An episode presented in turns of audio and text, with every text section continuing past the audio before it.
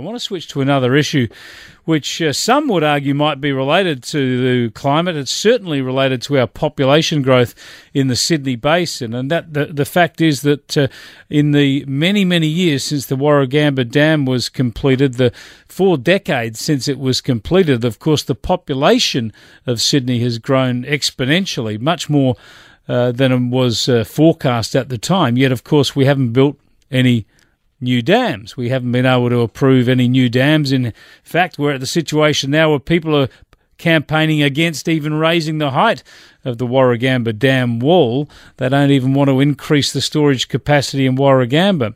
And this has led to the situation where the levels at the dam at the moment are perilously perched above 60%. It's 60.1% at the moment, expected to drop below that to 60% any day now, any hour now, and this will trigger for the first time the use of the $1.8 billion Kurnell facility, the desalination plant that was uh, announced by Bob Carr's Labor government back in 2005 and opened in 2010. So it's about to be used for the first time. It's going to add uh, a lot of money to your annual water bills, at least $25, $35 uh, to your annual uh, water bill once it's um, once it's operating, which could be any moment now. So to discuss this development and where to from here, I'm joined on the line by the former New South Wales Premier and Water Minister who was responsible for the Kurnell desal plant, Nathan Rees. Thanks for joining us, Nathan.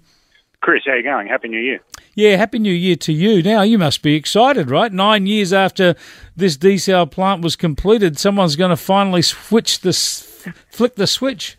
Oh, look, it's the, excitement's one word for it. I, look, I just think there's a, as you alluded to in your opening remarks there, with population growth, there's a there's a mathematical certainty to us having to augment our supply in one way, shape, or form, and uh, the desal plant uh, was was the option that was ultimately chosen. It was the most cost efficient option, and uh, here we are in uh, 2019, and we're about to turn it on. So, how is it the most cost efficient uh, option when you could build a new dam or increase the height of the Warragamba Dam and have much more water storage there that you don't have to chew up a whole lot of energy and uh, and have that capital sitting there for nine years to this stage not being yeah, sure. used? Sure, and that's that's that, that's a fair question. So Look, at the point at the point where we, we constructed it, um, the dam supply at Warragamba was down to about 30%.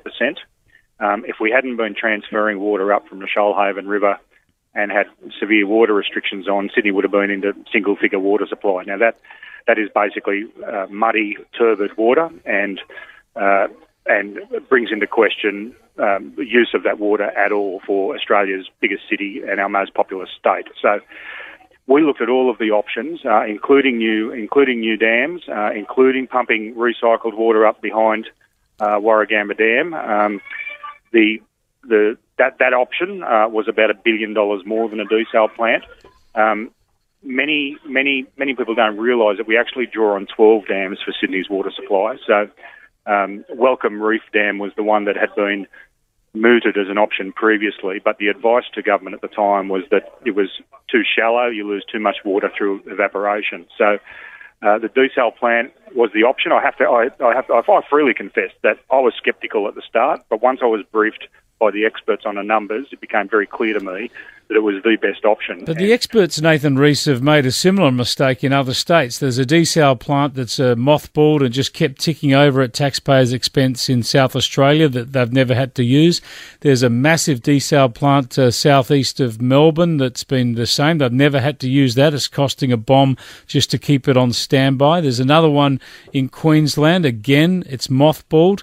Uh, over $7 billion worth of desal plants around the country, and this one uh, at Kurnell will be the first one to be switched on. I think when governments made these decisions, they were buying the arguments from people like Tim Flannery and the like, who said it was never going to rain again, uh, climate change was going to make uh, all the rivers run dry, and we had to uh, make our, our, our drinking water out, out of ocean water. Where obviously what we need to do is improve our water storage, particularly when our population's growing so rapidly. Yeah. So what what I would say to that, Chris, is that um, the ability to tap into the ocean and desalinate that water. The ocean is effectively the world's biggest dam. Okay, so having a desal plant, yes, you're not going to use it all the time, just as you don't use a railway network all the time. That's, that lies fallow for five and six hours a night, depending on the city you're in.